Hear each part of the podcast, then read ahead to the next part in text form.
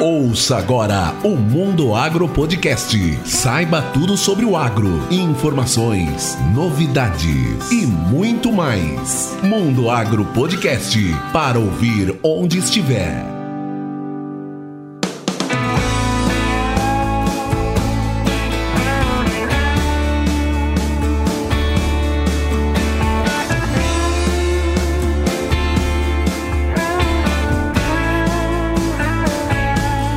Está no ar mais um episódio do Mundo Agro Podcast, o seu podcast semanal sobre o agro para ouvir onde estiver. E olha só, você tem vontade de fazer um curso superior? Se ainda não fez, eu tenho a certeza que sim. Agora imagine entrar na faculdade após se aposentar lá para os 70 anos de idade. Será? Sim, claro, é plenamente possível. E hoje você vai conhecer a história do seu Danilo Savariz, que se formou em agronomia aos 73 anos em meio a uma plena pandemia. Então, segura aí e vamos ouvir essa história pra lá de interessante.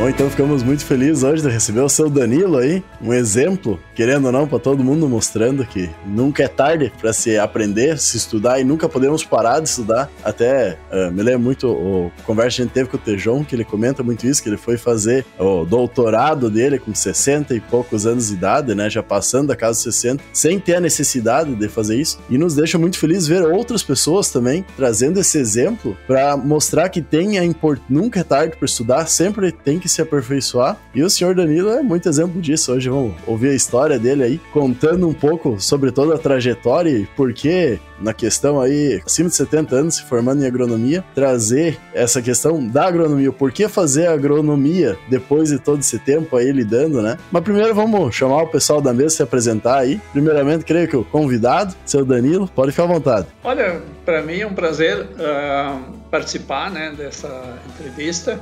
Uh, meu nome completo é Danilo José Savariz, estou né, com 73 anos é, e estou à disposição para o que você quiser perguntar. a minha vida foi, foi uma batalha, uma batalha muito grande, tem muita história é, e eu estou disposto a, a, contar tudo, como a gente diz, claro, num espacinho pequeno não conta tudo, que nem eu fiz agora uma, uma uh, contei uma mais detalhado, mas a historinha mais ou menos detalhado para o CREA Rio Grande do Sul, né? Uhum. E eles me mandaram de volta, deram uma, uma olhada e aí eu só mandaram confirmar se era bem isso aí, né? Deu cinco folhas. Olha aí, e, e uma vou, só historinha. Vou colocar na, na, revista e coisa, e outros também, né? Então, uh, depende, a gente fala um pouco né, de cada ponto, ou é muito longa a coisa. Ah, é, eu sempre Mas nós temos isso. tempo aqui para ouvir sua história, seu Danilo. É. Olha, quem está nos ouvindo aí e está assustado e ouviu a voz do nosso amigo Cassiano, do Agro Depende, nós estamos aqui num crossover. Hoje a intenção era trazer aí os podcasts do Agro. Infelizmente não deu para estar tá todo mundo junto, mas nós estamos aqui batendo um papo com o seu Danilo, que é esse exemplo que se formou em agronomia aí aos 73 anos. Então é muito bacana. Cassiano, muito obrigado também por, por aceitar bater esse papo junto aqui com a gente. Como diz, o mundo do podcast é um mundo de amigos, né? Então, ah, fazer essa interação é muito boa. E hoje eu tenho aqui também, do nosso lado, o meu amigo Gustavo Avelar. Tudo bom, Gustavão? Tudo ótimo, Rogério. Obrigado por ter feito o convite. Parabéns, Dani, pela excelente história aí. Eu comecei minha carreira aí no, no Rio Grande do Sul e é um povo muito curioso, né? Eu acho que eu acho que isso que faz a gente estudar e querer aprender mais, né? Não, é. é quem não tá aqui conosco hoje, mas era para estar, tá, é o Eduardo Sebastiani, mas ele tá aí, né? É pai, pai recém, recém, pai fresco de novo, então a gente entende, tem que cuidar mesmo do, dos filhos. Outros dois convidados que infelizmente não puderam participar, nosso amigo Paulo Ozaki, lá do Agro Resenha, tomou a vacina ontem, hoje tá meio baqueado, mas ele disse que a partir de amanhã já tá na lida de volta. Outro grande podcast aí do agro. E o Neto, o Neto do Papo Agro, que está no Brasil, está visitando a família, então a gente entende que fica difícil de conseguir gravar. Mas aí vai o nosso grande abraço para eles. Cassiano, o negócio é o seguinte: nós já falamos muito, quem tem que falar aqui hoje é o seu Danilo, porque a história dele é fantástica. Seu Danilo, o senhor se apresentou, a gente estava conversando um pouco antes, a sua história é, é muito bacana, uma história que realmente tem que virar um livro e nós estamos ansiosos aqui para ouvir o seu podcast lá no Agro Depende, no Papo com o Autor, né? A gente gostaria Isso. que o senhor fizesse um pequeno apanhado, né, eh, da sua trajetória até chegar essa fantástica ideia de, depois de aposentado, agricultor, querer realizar esse sonho aí e fazer agronomia. Conta pra gente um pouco da, da sua história, como o senhor chegou até aqui hoje. Bem, uh, eu sou natural lá de, de Catuípe, né? Uh, Catuípe tem os dois biomas, o Pampa e, a, e o bioma Mata Atlântica. E a gente morava na fronteira desses dois biomas eu nasci ali, eu sou o mais velho da família, né? Família, eh, tinha um lote rural, uns 30 hectares, mas era muito difícil ali a, a vida, assim, né? Tudo era difícil, difícil. E, e eu nasci ali, conhecia todo o meio ambiente, mata, tudo, e começou a surgir a soja naquele, naqueles anos lá. Começou ali em Santa Rosa, né, Catuíbe e tal. E, eh, e a problemática da soja começou a monocultura, porque antes eh, você plantava linhaça, plantava feijão, plantava milho, plantava muita alfafa. O principal produto do meu pai derrubava a mata e colocava alfafa. Que a alfafa era muito vendida para o exército, os trens levavam, porque no Rio Grande a metade dos exército do Brasil estava no Rio Grande, eles tinham medo de apanhar da Argentina, né? Então era, tudo aqui. E eles precisavam ter cavalaria, né? Precisavam uhum. muito da alfafa. Mas aí as, as terras se esgotavam rapidamente, né? mal planejado também, plantavam alfafa em solo encharcado e aí não tem como, né? Ela é perene, dura um certo tempo e não não tenha oxigênio para fazer a respiração ali e tal, né? Então começou ali. Eu eu estudei em um coleginho bem pequenininho, perto de casa, com muita dificuldade, frio extremo assim, né? E, e roupa, essas coisas antigamente quase não existia, né? Depois o meu pai até tinha que atravessar o campo e tinha muito gado bravo no campo. E a gente se molhava no campo, então eu tive que ir pela estrada num colégio mais longe para estudar com sete anos. Depois eu fui num outro que era mais perto e depois para fazer a quinta série, para fazer a admissão ao ginásio, era um vestibular para tirar o, primeiro grau, né? Sim. Então uh, aí eu caminhava seis quilômetros e seis para voltar, né? Para ir na aula, porque tinha um professor rural que dava aula lá e, e, e, era a escola rural, daí não era a escola municipal. E era o único meio de passar no vestibular numa cidade, que nem Ijuí, por exemplo, né? Então eu fui estudar lá, eu, eu tirei lá a quinta série, daí fui fazer tipo vestibular, né? Eu queria ser professor no início, professor rural, né? Daí eu fui no Assis Brasília, em Juí, fiz o vestibular, tinha 108 candidatos e eram oito vagas. Acho que não acertei nenhuma questão. Por quê? Porque as escolinhas do interior não tinham essa estrutura, capacidade assim para né, te dar estudo direitinho, para me dar vencer a gurizada da cidade, né? Uhum. Aí estava meu pai lá, falou até com um senhor lá, Capuchinho, padre Capuchinho, disse, não, não, mas tem um colégio muito bom aqui, é o Industrial de Juí, foi fundado pelo Brizola, que era governador, né? Vai lá, porque até o filho do prefeito estuda lá, não deve ser bom, né? Eu fui lá, rodei de novo, né? Aí fui para casa em fevereiro, fui lá de novo. Aí eu passei, quer dizer, olha, dá o sofrimento para poder passar, para tirar o primeiro grau, né? A insistência, né? É, passei, foi muito bem e tal e tal. Mas uma coisa eu esqueci de falar, no início, no meio da mata, eu notei que era muito difícil na colônia, naqueles anos, era tudo assim. Meu tio tinha 14 filhos, o pai tinha 9, o outro tinha 10, era tudo assim, né? E não tinha lugar para essas pessoas todas, né? E o que me, o que me mostrou que o mundo é bonito, existia um mundo diferente, não era só mata, agricultura, foi um rádio. Meu pai comprou um rádio que veio caminhoneiro buscou em São Paulo, tal de um rádio Jefferson, que era um rádio pilha. E através desse rádio pilha eu assisti os lançamentos Apollo nos Estados Unidos, lá em Pasadena. Eu escrevi para Voz da América, Rádio Voz da América, José América, aquela turma, eu escrevi para lá. Eu escrevi para Deutsche Welle de Alemanha, BBC de Londres. Eu achava maravilhoso a indústria, né? Eu comecei, minha cabeça virou, né? Eu ficava no rádio até toda madrugada, no rádio. E, inclusive hoje eu fui ler um livrinho de bolso. O Ziri Silva é a mesma história minha, fundador da Embraer lá no Ita, que uhum, né? sim. Embraer, o Ziri Silva foi o fundador. Ele conta num livrinho de bolso, ele conta que ele também descobriu o mundo através de um rádio, que era um rádio. Olha a comunicação fazendo a diferença na vida das pessoas, né, é, né, Isso aí, isso aí. Eu, eu, eu me identifiquei com aquilo ali, né? Bem, depois, daí eu fui para a indústria de Juí.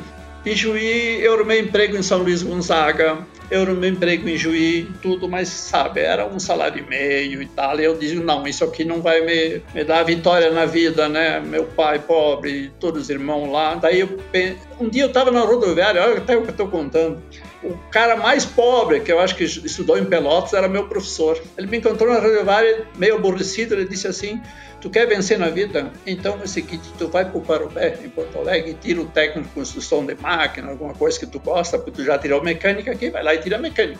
Só que você vai ter tempo que não vai ter um dinheirinho para comprar uma lâmina para fazer a barba. Vai ficar barbudo porque tu vai sofrer. Ele disse. Mas é o único meio de tu vencer na vida. E eu fui para lá. Eu fui para lá e passei na primeira, no vestibular lá. Daí eu tinha aprendido na cidade como é que era né, a coisa. Aí eu passei lá, né? E tirei o técnico de construção de máquina e motor. Mas daí eu já estava num embalo terrível, né? E lá, então, o Parobé era considerado o melhor segundo grau do Brasil na época, era equiparado com o Mackenzie de São Paulo, tá? Os meus professores do Parobé era assim, ó, engenheiro da PUC, da URG, de cursinhos, Varig, engenheiro da Varig, Coens Eletromecânica, Asfino Piratini, esse era o meu professor. Aí tu imagina. E aí eu saí tão bem que a CE forneceu uma bolsa de estudo e eu conquistei ela por seleção entre os formandos. Tinha 68 se formamos de construção de máquina e eu ganhei a bolsa. Aí eu fui lá no edifício Santa Cruz lá e recebi a bolsa, né? Daí me pagaram um ano lá no colégio e eu entrei na CE. Entrei na CE, aceitei o emprego, que diz, não, tu dá uma bolsa, mas depois você vai trabalhar para nós, né? E daí eu queria ir nas usinas grandes lá de Salto Jacuí, Passo Real, Itaúba e vim para Erechim. E aí começou toda uma outra história, né? Daí o meu pai estava muito mal em Santo Ângelo e eu estava aqui em Erechim, ganhava bem, a CE pagava bem, o meu salário de técnico mecânico era assim, olha, os outros técnicos ganhavam, ganhavam por exemplo, 3 mil, eu ganhava 6, porque fui escolhido lá, eles me deram um salário lá em cima já. Os outros não. Os outros que entraram depois na CE por concurso, daí eu não fiz concurso, não fiz nada. Aí o salário é menor. Então eu ganhava bem, eu resgatei meu pai, Santo Ângelo com toda aquela filharada, comprei uma terrinha aqui em Áurea, botei ele ali, aí eu fui pra vacaria, assisti meu pai, eu peguei todos os meus irmãos daqui, levei para Passo Fundo, dei estudo oito anos para eles, segundo grau, tudo técnico e sertão ali, vocês sabem. É um irmão que botei em sertão, tem outro que é engenheiro mecânico, hoje trabalha aqui em Lixim. Então todos assim, né? Foi uma história assim. É, aí poderia dizer assim, tá, mas daí você entrou na CE, você trabalhou 35 anos, eu trabalhei na CE, né? Mas assim, eu tinha trabalhado 10 anos na CE como técnico mecânico. Eu conhecia todo o Rio Grande, eu conhecia todas as pessoas da CE, eu estava sempre em Porto Alegre, como digo, toda essa maquinaria aí eu mexia em né? Então, aí houve um uma coisa muito interessante, porque sempre eu digo assim: tu só vence na vida com a ajuda das pessoas. Sozinho você não faz nada, você não vence. Ou você sabe trabalhar com as pessoas, ou você é uma pessoa decente, ou então tem como, né? Então eu digo, eu digo para vocês, eu consegui tudo, tudo, tudo que eu consegui na minha vida foi com a ajuda das pessoas. Eu não fiz, olha, eu, claro, eu tive a minha correção, meu caráter, tudo que eles reconheciam, é, brincava muito em Passo Fundo, que eu era o cara mais solidário que já conheceram lá, né? Que eu, que eu fazia, né? E assim foi, né? É, mas aí, para engenharia, me ofereceram a, a, CE, daí quando tinha 10 anos de tecnomecânica, tinha me destacado muito, tinha um nome grande na CE. Tudo. Conhecia Itaipu, conhecia todas essas usinas aí para cima. Aí. É, e daí me ofereceram para ter a engenharia, né? Diz, olha, o engenheiro do Passo Fundo disse assim, olha, estou viajando a Porto Alegre de tarde, eu quero saber, tu quer, tu quer tirar uma engenharia? Eu digo, quem não quer? Eu disse para ele. Aí ele, aí ele disse assim, eu disse para ele, não, mas eu tenho que viajar, eu tenho que viajar sábado, domingo, direto, né? Eu viajo direto com a equipe, com o mecânico, vou ainda na administração, licitações e tudo, firma, uhum. compra material. Aí dizer, não, não, eu, eu faço o seguinte, eu vou pedir para o diretor da CE lá, ele já te conhece, já, aquela vez que tu ganhou a bolsa de estudo, aquele diretor tá lá, eu vou conversar com ele, tu já ganhou a bolsa, mas tu merece mais ainda agora, pelo que tu demonstrou, tu merece mais ainda, vai ganhar engenharia, só se tu não quer. Aí ele foi para Porto Alegre e disse, pode arrumar o horário, né? eu fui na BF no meu horário, quando eu voltei, eu botei na mesa dele. Então agora tu não vai viajar mais. Tu vai ficar aqui, vou te botar na chefia tal, e aí tu vai tirar tua engenharia. Depois, vamos ver o que vamos fazer, né? E eu fui lá e pá, tirei a engenharia. Mas no início eu fiz o vestibular para agronomia, porque não tinha engenharia em julho, só em janeiro tinha a engenharia. Eu fiz para agronomia para brincar. E daí tinha mil candidatos, tirei o trigésimo lugar. E dez anos que tinha feito segundo grau. Eu fiz um mês de cursinho. Um mês de cursinho. Não que seja grande coisa, mas aconteceu, né? E, e daí eu cursei um ano de agronomia. E depois me convocaram em Porto Alegre. Não, não, não, disseram assim. Ó, nós, queremos, nós queremos que tu seja engenheiro mecânico, agrônomo não. Olha só. Essas coisas Ficou a vontade desde lá, seu Danilo? A vontade começou ali, né? Começou lá no sítio, no sítio lá em Santo Ângelo, e eu fui meter a cara ali, mas daí eles não quiseram. Não quiseram, daí.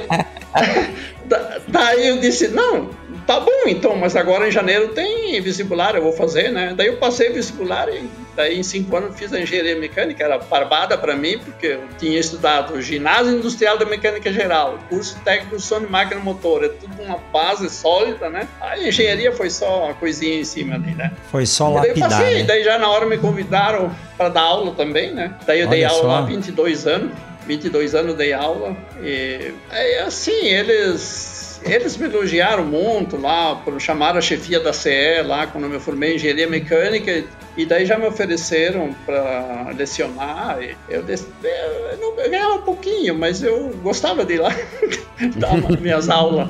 Você gostava aí, dos alunos, não não? Tô gostando. É, bastante dos alunos também.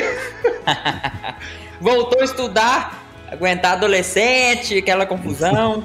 Mas o convívio com os jovens é bom demais bom demais. Tu sabe que eu me senti muito melhor estudando agronomia junto com os jovens, 18, 19 anos, porque a agronomia tinha 30 meninas e 40 homens, eu acho que era. 30 hum. meninas. Estão tomando hum. conta da agronomia, as meninas é meio, meio, meio. Não, então. É, e minha turma também, uma, uma, pelo menos um terço era menina, quase mais. Viu? Mas em 79, sabe quando era? De 50 tinha duas. Duas só. Nossa. Ah, ainda, ainda tinha duas. Ainda bem que você não fez naquela época, né? Terminou, né? Voltou agora. Não, mas a. Não, cara, assim, ó. E daí eu terminei a engenharia e tal. E, e aí eu, eu não pude me aposentar porque eu deixei de pagar a fundação uh, porque tinha que ajudar meus irmãos e meu pai. E, e eu casei tarde, casei com 40 anos também, por causa de ajudar todo mundo, né?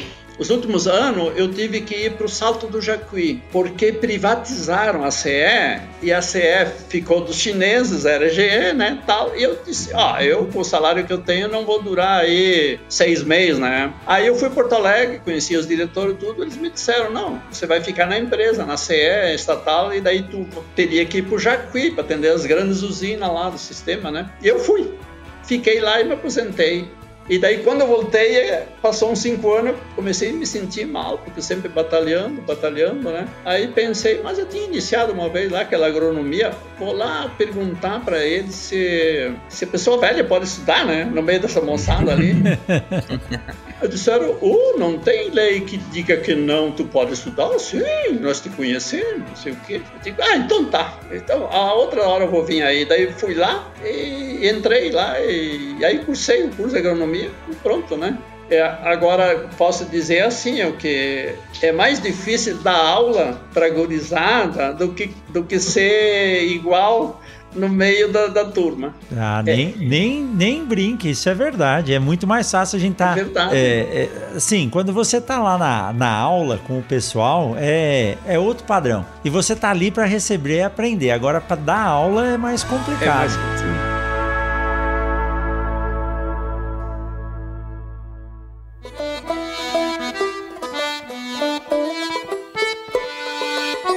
Vamos aproveitar esse intervalo para te dar um recado. Você sabe que nós já estamos nos aproximando da época de plantio da safra 2021-22. E o planejamento da safra é algo importantíssimo para o sucesso da lavoura. Pensando nisso, eu convidei dois grandes amigos que vocês já conhecem para falar sobre esse tema. E esse episódio já está gravado e vai ao ar na semana que vem. Nesse bate-papo, nós entendemos que um dos pontos chaves para ter sucesso na lavoura é o uso de sementes de alta qualidade. Mas não basta ter apenas sementes de alta qualidade. Essa semente tem que estar na sua propriedade na hora certa, nem muito antes e nem depois. Pensando nisso e sabendo da importância de colocar a semente bem armazenada ao lado do produtor, a Agrosol Sementes inaugurou o Seed Place 163, um centro de distribuição de sementes moderno e muito bem equipado, localizado na BR-163 entre Sorriso e Lucas do Rio Verde, aqui no Mato Grosso. Para saber mais sobre o Seed Place 163, acesse agrosolsementes.com.br. Vai lá!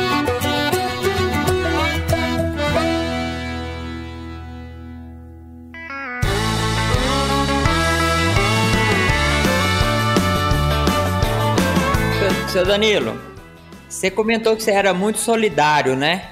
Você passava cola para os alunos lá na economia? Não pode mentir, não. Passava cola para eles, oh, fazia os oh. trabalhos deles, ajudava a turma. Ah, gurizada é meio, você sabe, é difícil. tem um, tem um, um engenheiro que tem. Ah, não vou nem contar. Tem uma poderosa uma firma hoje. Chegava, che, chegava sempre atrasado lá na engenharia, chegava sempre atrasado assim, e nós. Uh, e, não, e, não, tinha estudado, né? trabalhava demais, não tinha estudado. E ele sentava do ladinho assim, e eu dizia: Pode te preparar aí, que eu só ergo a provinha aqui, tu põe. passei ele em várias, lá no Parobé, passei em várias. E eu tirei uma vez no Parobé. Na, mas e, e, na agronomia? Agronomia? Agora, você, na agronom... Agora, na agronomia. só me atentado na agronomia. Na agronomia a melhor média que eu tive até hoje foi na agronomia. Os últimos três anos que eu estudei na agronomia, eu fiquei com média em torno de oito e pouco, sabe? Ah, agronomia. Não, ó, e outra, outra coisa, eu posso dizer para vocês e que o mundo caia, como diz o outro, eu não, não era decolar. Eu, ou passa, ou tira um, ou tira dois. Na agronomia, seu Danilo, você tá vindo nas festas? Porque pode ser que sua nota tava alta porque você não tava vindo nas festas. Pode ser. não, é que, é que eles é tudo solteiro, eu sou casado, daí ah. eu não queria empenhar nas festas.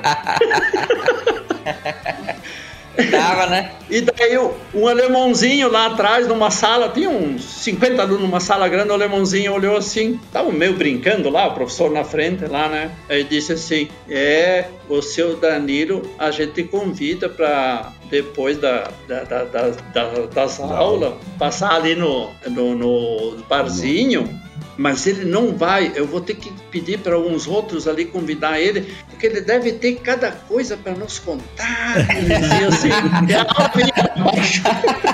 a aula. Mas essa é a melhor parte. Não, eu ia dizer, mas só não temos um professor junto aqui, né? Ele não, não vai fazer de conta que não vai ouvir isso, mas importante que não tava te convidando ainda durante a aula de sair e ir pro bar lá para contar as histórias, né? Que é bem comum acontecer.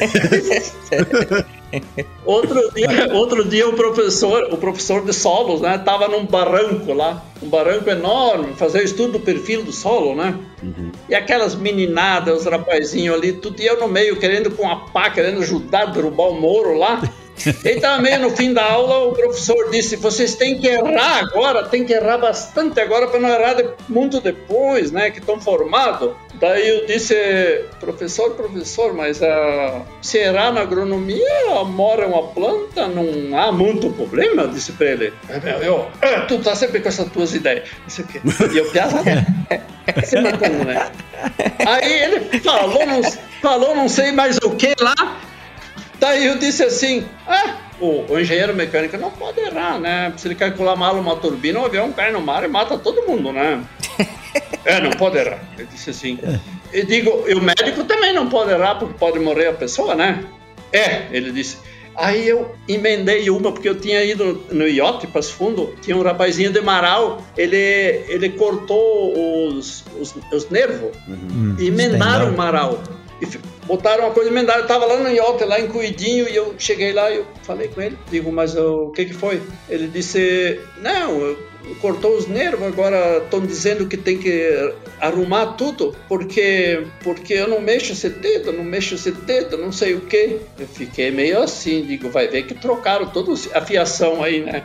aí lá pro professor eu disse, ah, mas até o médico era, professor, como que era, não sei o que. Eu digo, sim, tinha um gurizinho de marão lá, tava com a mão assim. Quando o médico do iote disse, levanta o dedo, ele baixava. Quando era para o outro, ele, em vez de esse movimentar, movimentava esse. Ele trocou o fio de baixo, botou para cima. Aí ele olhou para mim, não, não, não, não, aí vamos encerrar a aula. Com essa vamos encerrar a aula. Ele encerrou a tirar as piquetas para cima. Meu Deus do céu. Aí um polaquinho, não sei se era de aula, um polaquinho assim, eu chamava ele de polonês, né? Uhum. Eu, disse, eu acho que nessa aula tem algum mentiroso aqui. mentiroso. Eu digo, mentiroso nada, vai ler no. Seu Danilo, mas me diz uma coisa. Quando a gente tem um pouco mais de experiência, é, o estudo ele se torna muito mais fácil e agradável, né? Como é que foi? Primeiro que, pelo que o senhor diz aqui, acho que nós já entendemos que a agronomia era um sonho que o senhor tinha pela sim, própria história sim, sim. da sua família, né? E como é que foi uh, a convivência? O senhor entrou 68, 69 anos, né, na, pra, voltou a fazer agronomia. É, foi mais fácil entender as matérias, compreender os conceitos, acompanhar o raciocínio dos professores, porque eu, como docente, hoje eu vejo que no primeiro ano nós já chegamos a receber alunos com 16 anos na universidade. Então, é, falta um pouco de maturidade, né? E o senhor está do outro lado, o senhor já passou toda uma vida, família e foi estudar. Isso ajuda bastante, se tornou mais agradável a universidade? Mas olha, muito mais fácil, muito mais fácil, muito mais agradável, sensacional. Foi o melhor tempo que eu estudei, porque eu estudei a vida inteira na CE, nos colégios, tudo, a vida inteira estudando, né? foi o melhor tempo. E eu, e, uh, até eu brinquei lá o dia que eu entrei na, na agronomia, eu disse assim, olha, eu vim, eu vim testar meus neurônios, porque, professor, se ele tiver meio ruim meus neurônios, eu vou embora, tá? Eu, mas eu vou testar. E aí eu, quando eu voltei, um mês depois, digo, não, acho que tá bom, pronto. Acho que eu consigo acompanhar, tá bom. daí, daí eles davam risada, porque eles diziam que, que, vamos dizer assim, que eu era, bom, eu fui praticamente o melhor aluno, né, na agronomia. Um dos melhores, um dos melhores pelas médias, nota 10, tirava 10, tirava sensacional. E, e, muito mais fácil, porque na vida, na vida tudo é um somatório, tudo é um somatório. Qualquer experiência que tu tiver na vida te ajuda a compreender tudo, tudo melhor tudo melhor, com certeza. É, e eu tinha uma curiosidade muito grande de compreender todas as mazelas eh, da agricultura quando eu estava lá nos primórdios em Santo Ângelo. Porque o que, que ocorria? Não existia assistência técnica, tá? Um agrônomo poderia vir lá uma vez a cada três anos e era um agrônomo do Banco do Brasil. Uhum. E eu descobri tudo agora na agronomia. Eu, o pai comprou seis porcas de raça. Quando foram ganhar os leitãozinhos, morreu todos os leitãozinhos, morreu as porcas. Uhum. Eu descobri na agronomia, eu peguei a professora e digo, professora, por que aquela raça assim, assim, assim, daquele porco assim, assim, assim, assim, por quê? Daquele suíno, né? Oh, sim, aconteceu. Porque teu pai não tinha aptidão, teu pai não sabia lidar. Uhum. Mas eu quero saber por quê. Aí ela disse, ah, eu vou te explicar. É que o teu pai cruzou com um porco pelo duro aí do interior e as porcas que teu pai comprou tinham um aparelho reprodutor e quase infantil. É uma porca lá dos Estados Unidos, que era da raça Turok, parece que é. Uhum. É por isso que morreu todos os leitãozinhos. Não uhum. tinha veterinário, não tinha nada, né? Até uma coisa que a gente tenta fazer no, no podcast AgroDepende lá, a gente tem o No Meu Tempo Era Tudo Mato, onde é que a gente traz Uh, tenta trazer do pessoal que trabalhou já muito na agricultura, uh, que tem uma história um pouco maior, Uh, toda essa questão do desenvolvimento, né? Até uh, a gente vai falar com o seu Capio aí, que foi o primeiro engenheiro agrônomo da região do Grande Santa Rosa. Ele tem, conta a história de todo o desenvolvimento que teve uh, na própria agricultura e todas as nuances, né? Até o próprio Paulineri, que tu comentou, a gente gravou com ele sim, também sim. agora nos últimos dias, de todo esse ah, desenvolvimento sim. e por que ele fez esse desenvolvimento e como fez. E daí nos dá uma melhor noção a história de como entender e de como fazer o porquê teve todo esse desenvolvimento, né? Também gravamos com meu avô da questão aí do soja, que o professor gosta muito da, fantástico, da história fantástico. dele, até ele fica emocionado quando, quando comenta disso, meu avô no caso, né? Gosta muito dessa história.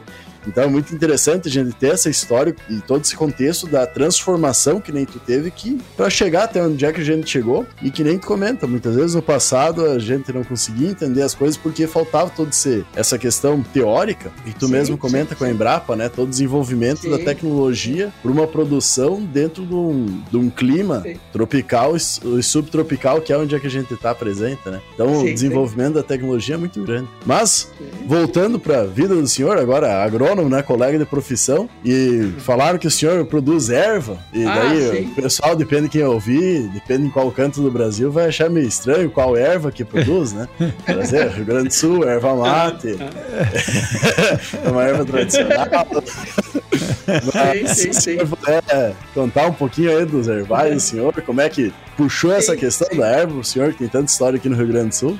Sim, é, quando eu trouxe meus pais lá de Santo Ângelo, em 73 eu já comprei uma terrinha ali em, na divisa de Áurea, 15 quilômetros. É, comprei uma terrinha e tinha erva mate nativa, nativa sombreada dentro da mata de araucária. Tinha muita araucária aqui, eles tinham só araucária, né? E tinha pleno sol, mas era nativa que ficou pleno sol, né? Devido à plantação, né? Uhum. E comecei ali, daí eu comecei a, resolver plantar erva mate já há 40, 30 anos atrás. E todo ano eu plantava um, uma área, né? Fui comprando mais terra, mais terra, às vezes passava cinco anos, me sobrava um dinheirinho para tentar um, um, novo apartamento, tal. Eu resolvia, o vizinho queria vender, ia lá comprar. E fui uhum. arrumando. Daí fiquei com 80 hectares Hoje eu tenho 80 hectares, é, tem, as, tem é, todos os sistemas de erva mate que você possa imaginar, eu tenho lá. Claro que ainda não está bem cuidado, porque agora eu tenho o entendimento da, da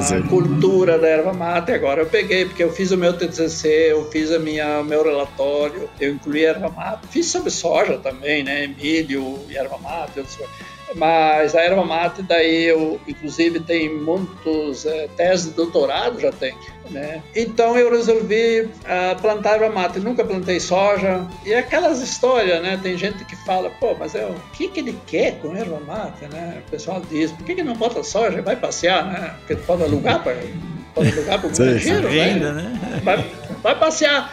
Mas eu adoro a mata, eu adoro o cascata, eu adoro a natureza.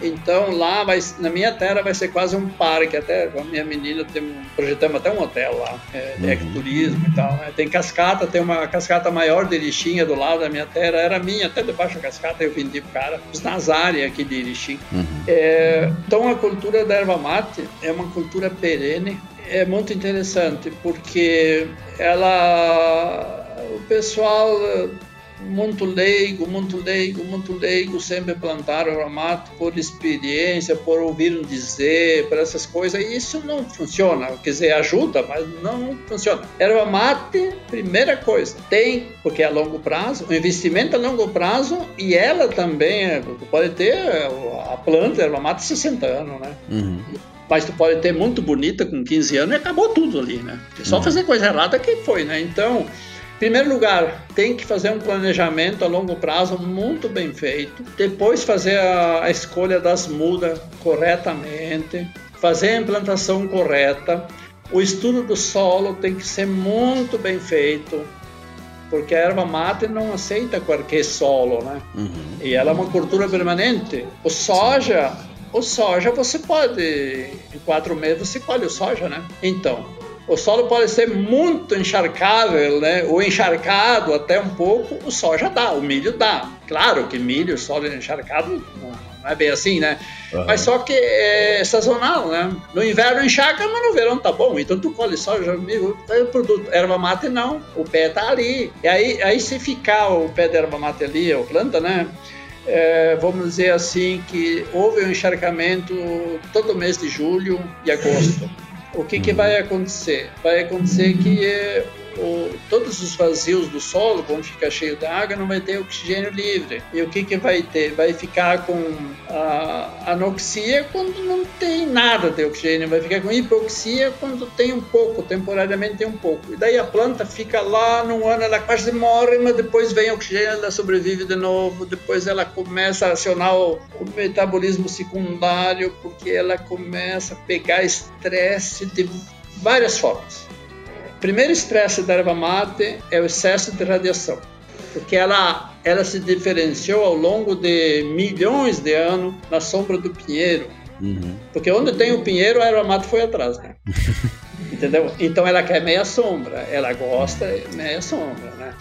Então, a pleno sol, vamos dizer, a pleno sol, o crescimento vegetativo é praticamente, vamos dizer, é proporcional, diretamente proporcional à, taxa de radiação, mas uhum. só que isso não se verifica assim como 2 mais 2 é 4, né? Então, mas o primeiro estresse é a radiação. O segundo estresse, solo encharcado, por exemplo. Outro estresse é o vento. Outro estresse, a temperatura. A erva mata no meio da mata tem a temperatura amena, né? A pleno sol é outra. Ah, o vento. A pleno sol, vento, vento, vento, vento frio. Cai a folha no meio da mata? Não. Outro estresse que ela se manifesta, que ela está muito estressada, é, é a emissão de semente. Então, no mato, uma planta de erva mate pode ser uma planta grande, por exemplo, ela vai emitir 10, 20, 50 sementes. É frutinha, né? Depois dentro tem 4, 5 sementinhas.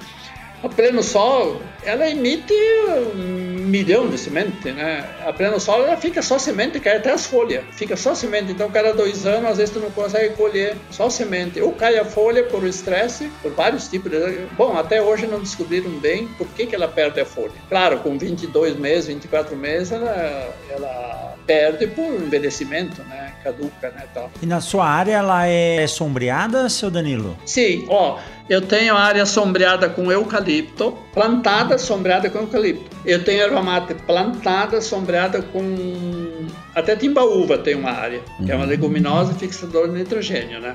E ela tem esparsamente deixa entrar o sol também, né? E tem uma área grande, tem o grande não, tem 7 hectares lá que eu plantei bracatinga. Bracatinga é uma leguminosa, é uma árvore, né? Leguminosa que te dá madeira para para móveis e tal, e te dá um mel, é, é a única Sim. árvore que tem flores aí em julho, né? Uhum.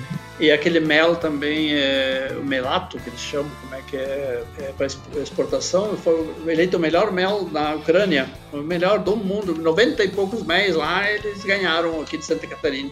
Ah, é uma cochonilha que vai lá e daí a abelha pega a excreção da cochonilha, que ela retira da árvore, tem toda uma história aí, né? Bom, eu tenho essa sombreada plantada, né? Plantada e sombreada, a árvore também plantada. Eu tenho também sombreada por timbó. O timbó também é uma leguminosa, é, é, cresceu espontaneamente, é, então é muito linda. As folhas da erva mata sombreada por timbó são três vezes aquela pleno sol, o tamanho, a área dela, mas três vezes, bem mais grossa também, né? Chimarrão melhor, tudo, né? e, e tem também tem outra característica muito interessante. Antigamente, você achava alguma mudinha de erva mata que, que germinou espontaneamente lá no meio da mata, onde tinha muito propício, umidade, capinzinho, perto do várzea lá, algum pezinho você achava. Hoje você tem toda a área em Pousio, é, elas ficam praticamente toda ela povoada por erva mata. É, emergência sozinha ali, encontra um lugar, perde a dormência, a semente, mas quem traz ali é o passarinho que traz lá da lavoura pleno sol, onde emite uma quantidade de semente estrondosa. E aí os pássaros vão lá e largam, semeiam por tudo. Eu tenho, eu tenho 5 quilômetros se tu sair assim, ó, 5 quilômetros, uns 50 metros para dentro da mata e uns 50 para fora da mata. Então, a, a influência do sombreamento pega em torno de 5 quilômetros, vai costeando tudo. Até eu peguei o mapa do Google e fui medir, pra, achei curioso, né? É, e daí tem mais outro detalhe. Uh, não tem planta daninha onde tem esse sombreamento. A broca não gosta muito de sombreamento, ou se tem algumas, tem os pássaros, porque tem onde eles se abrigarem por aí, na né? pleno sol já pássaro vai de vez em quando, que a broca é a pior praga que tem erva mate, né?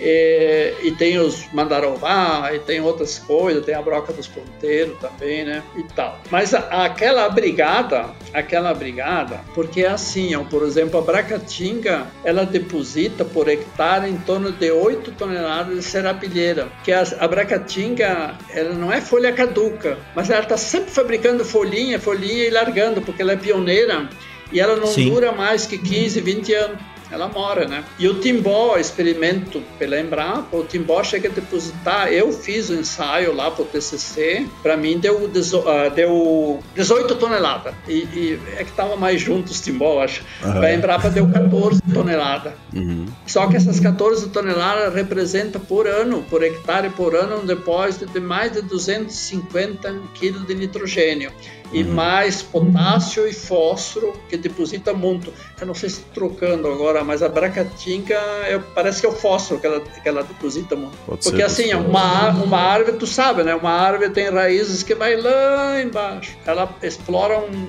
uma altura de perfil muito grande e ela uhum. traz para a copa e depois ela larga, fica por cima e a erva mate, como tem as raízes bem por cima, já aproveita, aproveita. essa biomassa que vai mineralizar depois com a água vai entrar para raízes da erva mata. É uhum. É muito interessante. O senhor se divertiu então na agronomia, né? Porque é, é, gostoso ouvir uma cultura qual a gente não está né? acostumado, né? embora Sim. Aqui se consome muita erva na forma de tereré, né? Mas é bem sim, interessante, sim. é muito sustentável a produção.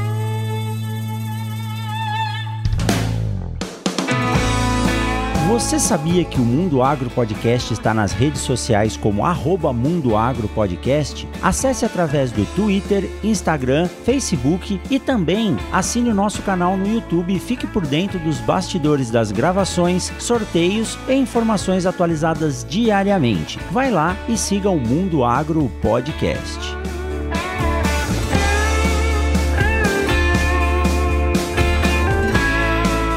Seu Danilo, agora formado, você está pensando em vir para o Mato Grosso tentar a vida, entrar de trainee numa multinacional? Quais são os planos aí? Fazer não, estágio em alguma empresa, na John Deere, John Deere aí perto, né? Ah, sim, sim. Não, eu, sabe como é? Eu, eu até o vice-reitor lá brincou comigo. Tá, mas agora vamos tirar um doutorado, né? Doutorado de agronomia tem aqui, ó. Pessoal, faz favor, né? Para mim, o, vice-reitor, quando for me botar o chapéu lá. Aí eu disse, não, não, eu, todo mundo sabe que eu vim tirar agronomia para resolver as minhas dúvidas, das mazelas, tudo que meu pai passou lá na infância, naquele problemático lá. E também para mim aproveitar, já que eu tenho erva mate, eu gosto muito da erva mate e outras árvores que tem, porque tem mata ali que é uma loucura, né? E compreender, porque sem tecnologia, sem saber as coisas, não adianta se meter, porque é, não tem mais jeito, não tem mais lugar para quem eh, é leigo, assim, né? Então eu pensei assim, digo, bom, vou usar a agronomia agora para cuidar minhas coisas aí, né, tal. E ele brincou lá, tô, tô, eu digo, não, não. Ah, eu, daí o outro diz, eu vou escrever meu livro. Ah, eu disse, eu vou aí sim. ficar em algum lugarzinho, eu vou escrever, começar a escrever um livro. Eu disse, é interessante, porque uma vez eu até fui lá no Parobé, é, Parobé, a escola da CE, lá em Porto Alegre, eu fui tirar um curso de psicologia aplicada ao trabalho, era uma professora da URGS que estava dando lá. Até aquele dia eu estava meio com dor de cabeça e tal, ela me deu um remedinho lá que ela tinha, um Neusaldina ela tinha na bolsa, tá? Me deu lá, né? Eu falando assim e tal. Aí ela pediu para cada um contar mais ou menos a história, tudo aí. Aí eu digo, olha, eu não tenho nada a esconder, eu posso ir na frente e contar a minha historinha, tudo, até nos mínimos detalhes. Espera assim, olha, você, é, é. E aí fui e contei. Contei tudo, até a problemática que tive com a minha mãe também. É foi, foi, quando eu fui falar da minha mãe, foi meio estranho, assim, pra mim, sabe? Eu tava falando, assim, pro pessoal, tal, tal, e aí quando eu fui falar pra, da minha mãe, eu travou. Não, travou assim, não conseguia falar. Aí tinha um quadro grande, eu virei, eu me lembro que eu passei por trás do quadro, o que que me aconteceu? Eu cheguei na frente assim, levantei a cabeça, ah, eu tô bem de novo, agora vou, vou continuar, não sei o que, né? Daí eu contei que a minha mãe teve depressão pós-parto com o terceiro filho, né? Eu tinha quatro anos. E eu me lembro tudo, tudo três anos e meio, quatro anos, me lembro tudo. Foi levado para os hospitais e tal, coisa, né? Então foi, foi, contei toda essa história lá para eles, né? E daí na hora da, do intervalo, inclusive teve as mulheres que estavam na sala, olha só o detalhe. Eu quando levantei a cabeça assim, umas três, quatro estavam chorando chorando, imagina na aula. Aí eu fiquei meio assim, mas será que eu contei alguma coisa assim, né? E tal. É, e na hora do intervalo, eu tava por ali fora, tem um, um gramado grande, um colégio muito grande lá da Sé. Tava aquele bolo lá. Danilo, vem cá, vem cá, não sei o que. Fui lá. Tinha umas meninas na Porto Alegre. Ah, não, ah, não. Isso, mas isso eu tinha, eu tinha, eu acho que 25, uns 25 anos de CE, que é mais 10 anos. Aí disse, ah não, mas o Danilo, mas, mas tu fez tudo isso mesmo na tua vida?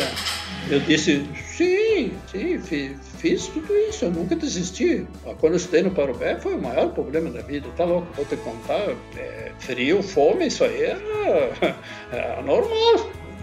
Né? Uhum. Não, não, não, mas a tua vida, a tua vida assim de educação financeira, parte econômica, economia, tu conseguiu multiplicar o dinheirinho, multiplicou, multiplicou, cada barreira que se apresentava, tu conseguiu pular por cima, tu pular por cima, pular por cima. Mas me diz uma coisa, e agora, o que que tu, o que, mas, mas agora, agora não tem o que tu não possa fazer, já que tu fez tudo isso, para ti agora é tudo barbada, vamos dizer assim, né?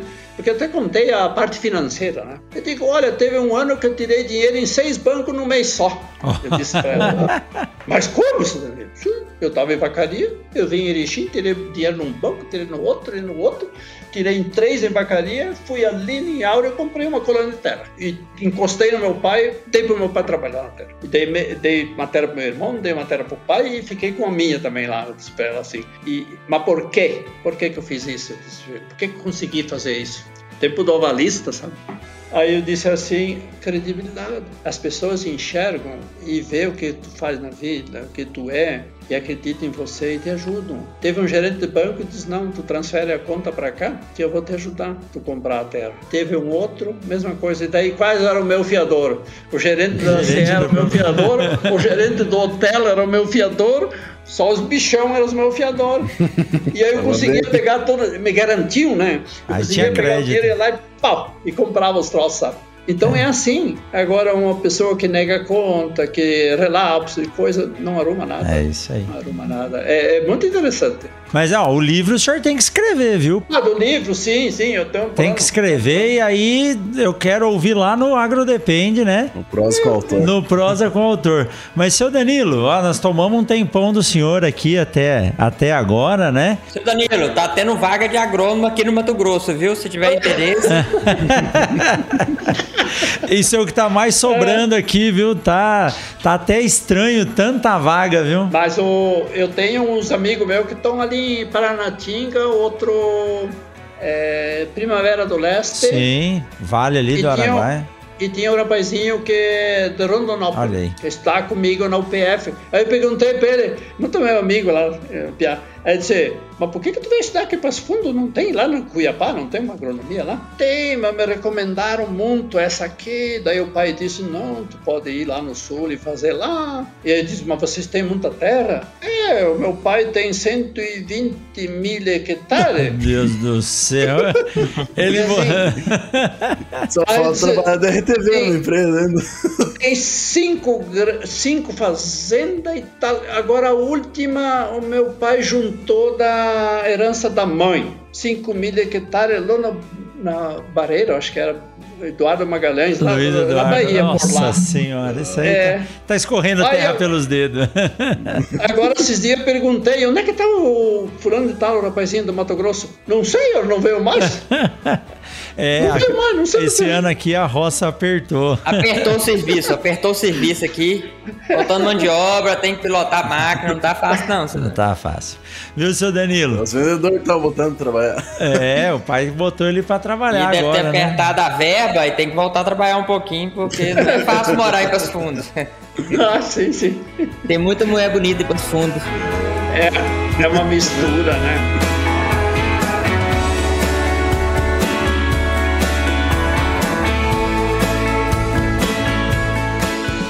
Seu Danilo, para finalizar aqui nosso, nosso bate-papo, eu gostaria eh, que o senhor mandasse um, recado para os seus professores, né, que foram colegas, na verdade, lá da UPF, e antecipadamente aqui agradecer, se eu não me engano, é Leonardo, o rapaz da comunicação da UPF, e também o seu coordenador, acho que foi o professor Wilson, foi coordenador do curso de Wilson. agronomia, que falou muito bem do senhor nas entrevistas aí também. Mas gostaria que o senhor mandasse um recado seus colegas de turma, para os seus professores Aham. e para esses agrônomos que são seus colegas de profissão hoje. Tá bom.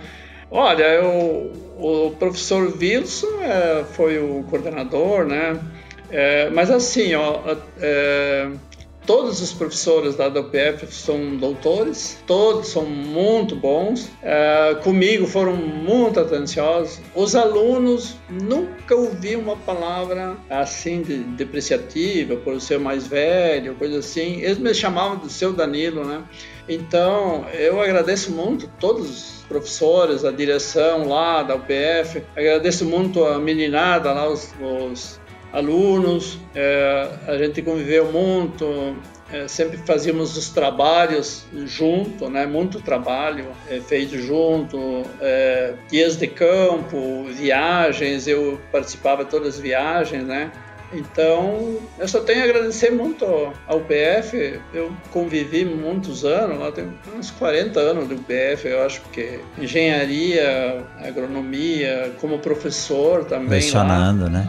É, muitos anos. É que antigamente até os professores eram ah, engenheiros de empresas que iam dar aula na UPF, médicos, né? É, porque eles não tinham um quadro assim formado, né? Hoje já são doutores, todos preparados. Inclusive alunos meus lá da engenharia vieram para a Unicamp, aqui em São Paulo, se formaram doutores, tudo, e hoje estão lá.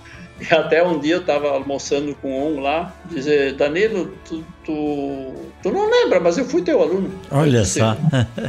Tu, meu aluno? Eu disse, Sim, eu fui teu aluno. E depois eu fui para São Paulo, daí voltei. Não tem Epa, coisa melhor do que isso, viu? É, eu... Aí digo, mas meu Deus, tu era o Edson, aquele pequenininho lá? Sim, disse, oh, meu Deus do céu. É, não tem coisa Ah, tem melhor. cada, cada história, olha. Tinha um da Espanha também, tinha um lá de Madrid que dava aula para nós. O cara era, o cara era um gênio. O cara era, ele se formou em Minas Gerais. Ali ele tirou siderurgia ou metalurgia aí em Minas, em Belo Horizonte, acho. Ele tirou e dava aula na, na engenharia. O cara foi vice-reitor depois até. Muito bom. Não, acho que é. Eu sempre comento até no próprio no meu tempo tudo mato que a gente faz. É muito interessante a gente entender e ouvir a história de quem vivenciou, né? Exato. Que nos mostra todo o desenvolvimento que teve e principalmente a força de vontade de querer aprender. E, e entra essa questão também de tu querer aprender coisas que muitas vezes lá atrás te trouxeram a dúvida, que nem tu comenta, e tu cada vez mais uh, tentar buscar o conhecimento, a ciência, uh, ap o aprendizado para tu tentar entender o porquê acontecia aquilo ou como tu pode melhorar. E assim o desenvolvimento, que nem tu comenta, cada vez mais a gente tá mais tecnificado, só que cada vez mais é importante, que nem o Dirceu Gassi, uh, falecido Dirceu Gassi falava, fazer o básico bem feito, ser caprichoso, saber trabalhar em, em, em equipe, agora já tô adicionando, mas provavelmente Sim, sim. que ele também achava essa questão, porque, que nem o Tijolo também comenta, ninguém faz nada sozinho. Que é a palavra do Senhor também, que comenta, todo mundo só cresce com outras pessoas junto. Com outra e é o que acaba acontecendo todas as vezes, e é bom a gente sempre acabar, de pessoas de sucesso, vamos dizer assim, a gente acabar ouvindo isso, que é uma confirmação muito boa que nos traz pra gente aprender. E dentro do agronegócio, querendo ou não, a gente tá muito ligado a essa questão de trabalhos em equipes, né? Então, fico muito feliz de poder ouvir isso e também ouvir toda essa tua história e principalmente toda a questão de superação até mesmo, de sim. Mesmo não necessitando mais disso, né? Ah, uh, querer e buscar esse conhecimento para poder trazer, tanto na propriedade do senhor, quanto também na vida pessoal, todo esse conhecimento, um desenvolvimento técnico e teórico aí para botar a campo e desenvolver ainda mais nosso agronegócio. Obrigado, obrigado. Danilo, seu Danilo, só tenho que agradecer a oportunidade de você estar passando um pouco do conhecimento e história de vida fantástica, motivadora. É, mostra que se você batalha, se você estuda, se você busca fazer o melhor por você e pelas pessoas que estão do seu lado, sucesso é uma consequência. Parabéns pela história e obrigado pela oportunidade de estar te conhecendo aqui nesse podcast e estar aprendendo bastante com você. Tá bom. Obrigado. Obrigado por tudo aí, a, a participação. E, e já fiquei conhecendo vocês também. Estamos aí para qualquer negócio, a gente vai ficar por aí qualquer dia. Tomara que pare esse vírus aí, de repente. Sempre tinha plano de viajar lá para cima, para conhecer, assim, sabe? Fazer uma. Convite tá uma feito, né, volta. né, Gustavo? Para vir. Vem fazer um tour aí, ó. Tem voo até passa, é, Sinop. É passa ali no Cassiano, já vem junto aí. O Eduardo vem fazer uma visita aqui no Mato Grosso, vem é, assar um costelão é. para nós, né? Muito bom. Tá certo. Ah, sim, sim. Pá. Seu Danilo, é. muito obrigado, viu, por compartilhar a sua história conosco aqui no Mundo Agro Podcast, aqui no Agro Depende. É, além de tudo, é muito bom encontrar amigos e tenho certeza que, além de colega de profissão, nós fizemos mais um amigo hoje aqui tá ouvindo a sua história, né? É isso aí, não é, Cassiano? Então, se você está ouvindo no Mundo Agro Podcast ou se você está ouvindo no Agro Depende, siga, compartilhe, porque essa história e o podcast e o agro tem que ser difundido por aí. Muito obrigado, seu Danilo. Cassiano, um forte abraço, sempre bom estar com você. Gustavão, tudo de bom. Bom resto de semana para vocês e nós nos encontramos aí no próximo podcast. Um abraço para todos, até mais. Tchau, tchau. Forte abraço a todos. Um abraço.